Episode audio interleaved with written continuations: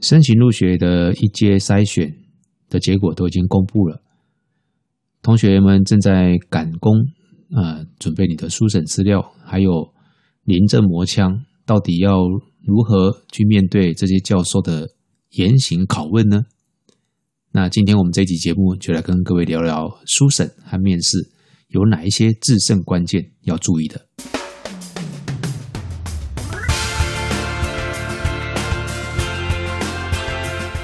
各位听众，大家好，我是永明校长。你正在收听的是研选好学。今天是二零二一年四月十日。昨天呢，呃，辅导室啊也邀请了非常多位的大学教授跟专家学者啊，还有我们自己学校老师呢，共同为高三的学生呢举办了二十场的大学申请模拟面试。申请入学的呃书审资料还有面试啊。有哪一些的重要地方啊是必须要掌握的？那这个部分辅导室啊，在我们自己校内的网站上面呢、同学你们用你的账号跟密码呢进去之后，你会看到辅导室有提供呃常年收集下来的很完整的教战守则来提供给各位同学参考。那昨天的模拟面试呢，教授们应该也给同学蛮多的指导啊，我想。各位，你们好好的去消化一下啊，去做一些的调整。那今天的节目呢，校长要再补充整理几个比较精简的一些的要诀啊，呃，提供给同学来做一些参考哈。那首先呢，第一个是呃，各位你们的书审资料哈，应该都做的差不多了哈，有的应该都做完了嘛哈。那到底呃，书审资料应该有哪些重要的元素啊？啊，应该要怎么写？我想在之前呢，呃，辅导室或者是你们的任课老师或导师啊，应该也有给你们一些提点，甚至你们的家长也有给你一些的意见，或你的学长姐有一些参考范本给你们做参考哈。大致上呢，书审呃应该有几个重要的元素哈，比较常见的啊，呃，第一个像你的个人的简历啊，你的在校成绩的呈现，还有你的活动记录、学习心得。那你为什么要去读这个系？那你这个人你的人格特质是怎么样？还有你进入大学之后你的读书计划，那这些呢？呃，也没有办法写很多哦，但是就是要精简，要精简哦。其实内容的多寡不是重要，重要的是你的内容是不是能够打动人心哦，这才是比较重要的。那首先第一个呢，你要去强调你的就读动机，为什么呢？你要去展现你的企图心嘛？譬如说，教授可能就会想要知道说，呃，你进大学之后，你希望能够达成什么任务，来解决啊、你在学习动机里面所提出来的问题。比如说呢，呃，曾经有学生啊，他在申请的时候呢，提到说，啊，他想要学 AI 来解决酒驾的问题，那他去申请的是呃某某大学的动力机械系。那这个东西都有一点相关啊，所以当教授看到这个目标听起来还算是有一些关联，而且呃描述的也算明确的时候，他就会比较有信心去相信说，哎，这个学生他是的确是有一个目标来选择我们这个校系的。那而且呢，他进入到呃大学的时候也比较能够去投入学习。第二个呢是呃你要展现出说，哎，你是真的对于这个学系。是有兴趣的，那怎么去让教授感觉到你是对他有兴趣的呢？就是你要去呈现出你曾经做过哪些探索哦。你对于某一些学系说啊，你有兴趣，不能够只是嘴巴说说。教授想要知道是你有没有去深入探索，你做了哪些事情。你如果真的是有兴趣这个科系的话，你应该会曾经对这个相关的领域做出一些的努力。那当然，教授也知道高中生嘛，哈，时间是很有限的，所以其实你在这方面的尝试啊，其实并不见得说一定要非常多哈。但是，呃，举例来说了哈，嗯，你不用去参加啊这个领域相关的所有竞赛，但是你只要去专注在一两次的竞赛里面，或者是一些的作品。那你就可以去证明说你自己是对这个部分有兴趣的。我们比较常看到的一些比较可惜的现象是，啊，他说他很有兴趣，但是从他整个的备审资料里面却挑不出任何一些是跟这个有相关的。那这个其实也是我在学校里面一直在跟同学讲，到高三的时候都很慢的啦，这些东西高一高二就要去累积准备了。那这也就是说，为什么你们高一一进来的时候，我在跟同学讲说，要及早啊去设定一个大方向，这个方向是可以调整，都没有关系。但是你的高中生活里面，如果总是把一些的答案或者一些探索的东西留到最后才去做的时候，其实你前面累积的东西，其实就是呃非常的碰运气啊，你很可能什么东西都没有。再来呢，呃，书审资料里面有一个东西叫做读书计划，就是你进入到大学之后，你打算怎么去呃念这所大学的这个系？有同学可能会问说啊，我都还没进去读，我怎么知道呢？但是各位你不要忘了啊，大学的这些校系啊，它的网站上面都有它的课程地图，更何况说你前面说你想要进入这个校系。但是你对于这个系在学什么你都不清楚的时候，你怎么让教授相信说，呃，你是真的有兴趣的？所以呢，你的读书计划呢，可以从呃他的网页上面啊、呃、的课程地图里面去做一些的思考，呃，说明、呃、你进去读大学之后，你有什么目标？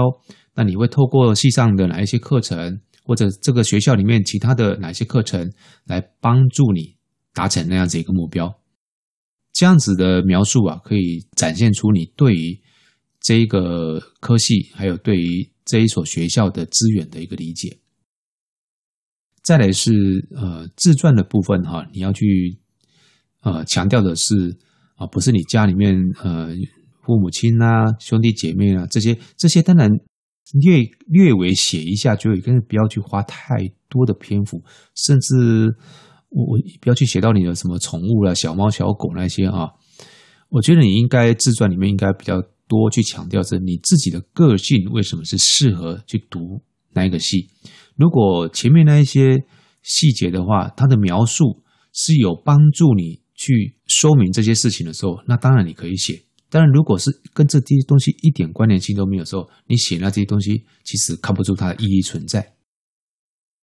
呃，举一个例子来说啊。如果你提到宠物的话，啊，当然，如果你想要读兽医的话，啊，你可以去提说，呃，你呃之前养宠物的经验，那当然不是说纯粹好玩，而是说你对于啊这个照顾动物啦，或者是对于动物方面的研究是有兴趣的，啊，你也可以说你在这方面下了多少功夫，呃，大概这样子才是比较有一些关联性。好，那么除了呃对于学科。啊，学系的兴趣的了解之外啊，在学科之外的软实力哈，我想也是大学教授希望在面试的时候希望能够看到的。为什么呢？因为呃，二阶的面试啊，在这之前已经有第一阶的学测的筛选嘛，所以其实基本上你的学科的能力，在大学教授的眼里，其实已经不差了啦。也就是说达标了，而且是呃脱颖而出了。虽然说是可能是两倍、三倍的呃这样子一个程度啊，但是他们希望看到就是说，而不是说只有你的学科能力好，他还希望看到说，呃你的动机是足够的。那如果他还能够再看到你跟这个学科以外，但是也有相关的一些能力，比如说外语能力、人际沟通能力。团队合作的能力啊，这些我们比较通称，它是一些软实力。如果你这方面也表现得很好的话，我想，呃，你会更受他们的喜欢。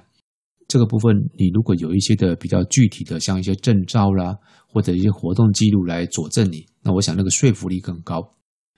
那再来就是你的描述的方式哈，我常常看到很多同学哈，不管是呃书审资料，或者是之前有些时候啊。请老师或者是请请我来帮他写推荐信的时候，那我们通常都会先请同学说：“呃，你先写一点东西。”很多同学会误会哦，以为我们叫他说：“嗯、请你推荐函自己写。”哦，不会啊，你内容拿来之后，我还是再帮你改写过。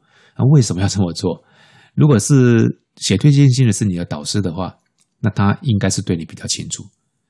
那但是如果你你是请校长帮你写推荐信的时候，全校里面有将近一千六百个学生啊，不太可能对每一个学生的细节都那么清楚，更何况有一些细节啊，就算是你的任课老师或你的导师也不见得很清楚，甚至你爸妈都不清楚。那这些是可以帮助你加分的东西，我们就会希望你先写一个草稿，不是叫你写一个推荐信哦，是写一个草稿。而这些草稿呢，呃，很多同学都搞错了，他以为是我们要叫他写写推荐信，所以他写了一堆形容词，拿来看了之后，我就跟他说：“你写这些东西干什么呢？写形容词我，我我也会写啊，啊，但是呢，写这些形容词是没有用的啊。所以，呃，同样的道理，各位你们在写你的书审资料的时候呢，呃，你的内容描述要具体，啊，不要是一些形容词的堆砌。有同学说啊，我就是没有东西可以写。”那那如果这样子就是另外一种情况了哈，所以还是再次讲一次哦，你所有累积的东西，当初我们办了一些活动，或者鼓励你们去参加一些事情，或提醒你说在高一高二的时候要累积一些课程学习成果，要累积一些多元学习表现，都是有用意的。同学，如果你们有呃一些的活动经历的累积，然后啊，比如说像说竞赛、社团经验。自工参与这些等等，啊，记住一个原则哈。那假如说你有很多的话了哈，呃，那你不要，你也不见得要全部都列出来啊。为什么？因为呃，这些东西是贵精不贵多。你的书审的厚度呢，不会替你加分，你的内容能够打动人才是会加分的。呃，为什么说不用多？你太多的话，他根本没有那么多时间看。如果这你真的都想列的话，你应该要是把最精华的放在最前面。比方说这个竞赛的话，如果是同一个类型的话，你就不用全部都列出来，你只要举出最好的、最有故事性的啊、呃、那些参赛或得奖的经验，就可以证明你在这个领域里面是有长期的投入，而且是怎么样，是很杰出的。好，再来就是你的呃排版啊，排版重不重要啊？其实不用排得非常的花俏。但是呢，你要让人家看得下去。教授其实每一个学生他能够看的时间其实很有限。你想想看，你如果是教授啊，你要看那么多本，呃，其实是很累的哈。建议各位同学，你还是要注意你的书审的排版。第一个，你的照片的选择要跟你的活动是有高度相关的。第二个呢，你可以善用颜色来区分不同的区块。但是颜色也不要太多，我们比较建议是控制在三种以内，避免你的那个里面的颜色太过花俏。再来一个很重要，就是你可以充分的运用标题，你可以把这些小标呢，你的小标题啊，当成是这个段落的一个主旨，哦，让人家马上看到这个小标之后就知道你里面的重点是什么。啊，举例来说了，如果你某一个小标是写社团经历的话。是蛮中性的写法，我看不出是好还是不好，对不对？啊，但是如果你写说说啊，我这个小标改成说，哎，当选社长，养成独立自主，那这样子就是一个很完整的一个叙述。所以你的叙述呢，越具体越有逻辑性，那这些教授他读起来就会第一个更快，而且呢更清楚，而且对你的印象会更深刻。所以这个书的内容呢，不只会让教授对你留下第一印象，那当然也会打分数嘛，哈。而且他会怎么样？如果他有面试的时候，他就是你在面试的时候，教授用来提问你的依据了啊。那接下来这边呢，校长在呃跟各位分享，我在网络上看到哈，有一个蛇年国教的一个社团啊，其中有一位赖彼得老师啊，他。分享的一个记录啊，这些题目啊，是他把它记录下来啊。一些教授他在模拟面试的时候所提出来一些的，我觉得还蛮写的蛮好的一些面试的题目哈。比方说像呃第一个啊，他问说，请说明你就读本系的动机啊，包含你对这个系的认识是不是足够完整？你有没有看过我们系网页的介绍？这题应该是大家都有准备到，但你要答得好啊啊！第二个，你的高中啊修课的内容跟我们这个系的关联性，请具体说明。呃，第三个问题哈、是，你的资料中为什么没有你所提到说啊你表现优异的学科的成绩证据？这个是在反问你的，就是说你自己在书审资料里面说你什么什么很厉害、很好、很好、很好，但是你资料里面为什么都没有呈现呢？啊，只是，所以我刚刚说你的书审资料其实是会被教授拿来做提问的啊。好，再来第四题是，对于就读本系啊来说是很重要的学科，但是你在高中阶段表现的不好，你可以解释为什么这样子吗？呃，比方说你去申请资工了哈，但是你在高中里面的资讯科技那一门科目却表现的不是很理想，那你要去解释啊，到底出现什么事情啊？假如说我录取你的话，你会做什么样的一个改善？好，再来第五题是。有位教授他问说啊，比方说以申请这个统计系为例啊，哈，可不可以说明一下对于统计的具体理解？那这个就是会问到说，还是跟这个学科有相关的，就是说你这个学系有相关。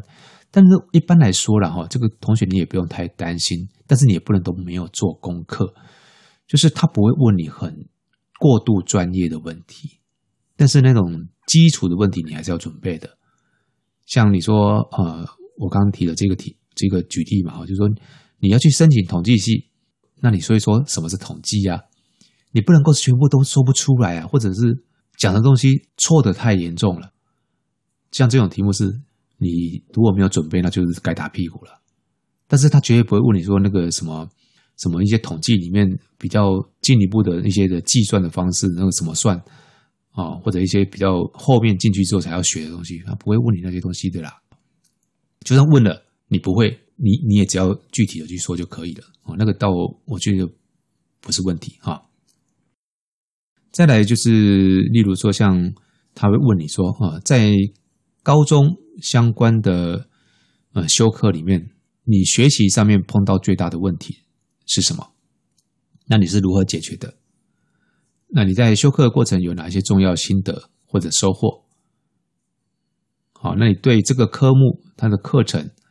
还有进阶的学习规划是什么？他其实是想要，像如果问这一题的话，他是想要知道你这个人的学习态度是什么了。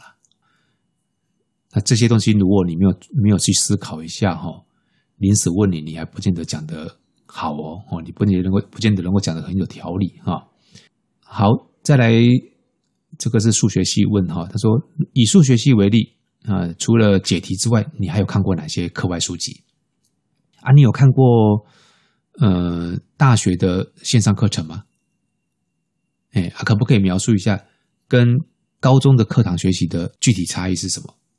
啊，像这个课外读物的涉略，呃，有些教授也很在乎哦，哦，所以至少也要有一些的准备啊。还有线上课程，大家都说，呃，网络是一个呃非常丰富的学习资源，还是你都拿来只有打一些游戏？你有没有去用网络来学习？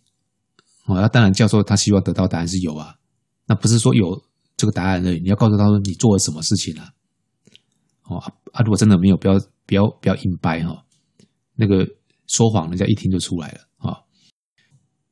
一样是数学的问题哈。他说，请说明曾经在解数学题的时候被强烈卡住的经验啊，后来是如何突破的？这个也是要去听出来你。的学习态度，好，你的还有你的学习策略、学习方法，没有标准答案呐、但是他都只是想要听听看，更了解你这个人，因为你你考试的能力他已经看到了，但是想要看到你非考试考试考不出来能力而已。好，再来一样是问你网络的问题，他说你有没有看过 TED 的影片呢？那你看过的部分，举出跟本系最相关或深刻影响你的一部影片，为什么？在接下来这一题，今天的申请者里面呢，你们学校有两位同学同时来申请我们这个系啊，但是很抱歉，我只能够录取一位。你如何说服我要录取你？为什么？OK，再来最后一题啊，这个也是很多大学都会问的了，就是说除了我们系，你还申请了哪些科系？如果都录取了，你会优先考虑我们这个系吗？为什么？这个部分我记得辅导师跟你们说的是，你就坦诚说明就好了。你一定除了申请这个系之外，还有申请别的系嘛？你不要跟他说通通都没有，只有申请这个系。哦，说谎不是好策略哈。这个是有一些教授啊，他在面试的时候问的问题。我觉得这些有几个题目问的都蛮好的哈。或许在昨天的模拟面试里面，我们也有一些教授拿出来问过了。那如果没有的话，刚刚这几个问题你可以参考哦，并且准备一下。最后呢，校长这边再提供几个你在面试的时候啊要注意的事项哈。第一个，你自己写的书审要很熟悉，你要掌握住。刚刚我一直在强调，教授要问这么多人，他自己每一个人问同样的题目，他也会觉得很烦。他问你是想要了解你，所以他一定会从你的书审资料里面去找面试问题。如果他从你的书审资料里面去找问题，结果你都回答不出来，那他就会怀疑你这个书审资料的可信度。如果你真的不知道，就真的不知道。教授在问你问题的时候，你要等他说完，听懂他的提问。如果听不懂，你可以很客气的再问他是不是这样子，你的问题是不是这样子。好，不要还没听完题目就讲一大堆，或者是呃明明就不知道，但是在那边硬掰。教授的年纪啊，都比你们大很多啊。一般年纪大的师长，其实在听你们回答一些问题的时候，我要跟各位很坦白的说，我们都听得出来哪一些是真的，哪一些是假的啊。所以不要答非所问。再来是呃，你还是要准备一些情境题或者一些实事题哈，特别是跟这个系啊有相关的。哦，最后是提醒各位，昨天我想在模拟面试的时候也讲了很多啊，就是你的仪态跟基本的礼仪啊，那包含说像呃穿着啦哦，其实穿着男生的话，其实不见得要穿西装哦。之前我有看到有一些学生嗯、穿西装哦，去到你们面试的这个时间，基本上都属于热天了啦。穿西装其实很热的哈。呃，你平常也没有穿习惯，所以你大概会很不自在。你可以穿比较呃端庄就可以了哦，整齐清洁，然后衣服记得要烫，皮鞋擦干净哦。女生也是一样哈、哦。好啊，包含呃，昨天在模拟面试的时候，应该也有提醒到几个，就是说你回答的时候要看着对方啊，哦，然后坐要坐好，要坐挺，然后脚不要抖。不要太紧张哦，这些东西我想在昨天的时候应该都有讲过，但是我要跟各位同学讲啊，讲过不代表你就会啊，所以你要把这些的细节回家之后自己再练习。那可以怎么练习？那现在都很简单嘛，你自己有手机对不对？你可以用手机把它录下来，哦，或者是在浴室里面对着镜子去说话，看着自己的表情。所有东西都是练出来的了哈，我觉得你你你，而且你要不止练一次，你要练很多次，练到你自己觉得说啊讲得不错。那当你练习这么多次的时候，其实你上场的那一刻，你是非常有信心的。各位，当你有信心的时候，你的姿态就会表现出你的信心出来。你只要一走进那个会场，你的态度是谦和的，是谦虚的。但是呢，你的眼神是有自信的，你的回答是充满了内涵的。我要是教授，我就觉得你相对来说就表现的比别人好。好，这个以上是嗯校长特别在呃昨天我们嗯校内模拟面试完之后啊，我特别在找一些资料，那把一些的可以再提供给各位做参考的部分，我把它录成这一集节目。那希望呢，呃，对各位。高三啊，即将要去参加申请入学的啊面试的同学呢，是有帮助的。好，那我们今天的节目就先谈到这边，谢谢各位今天的收听。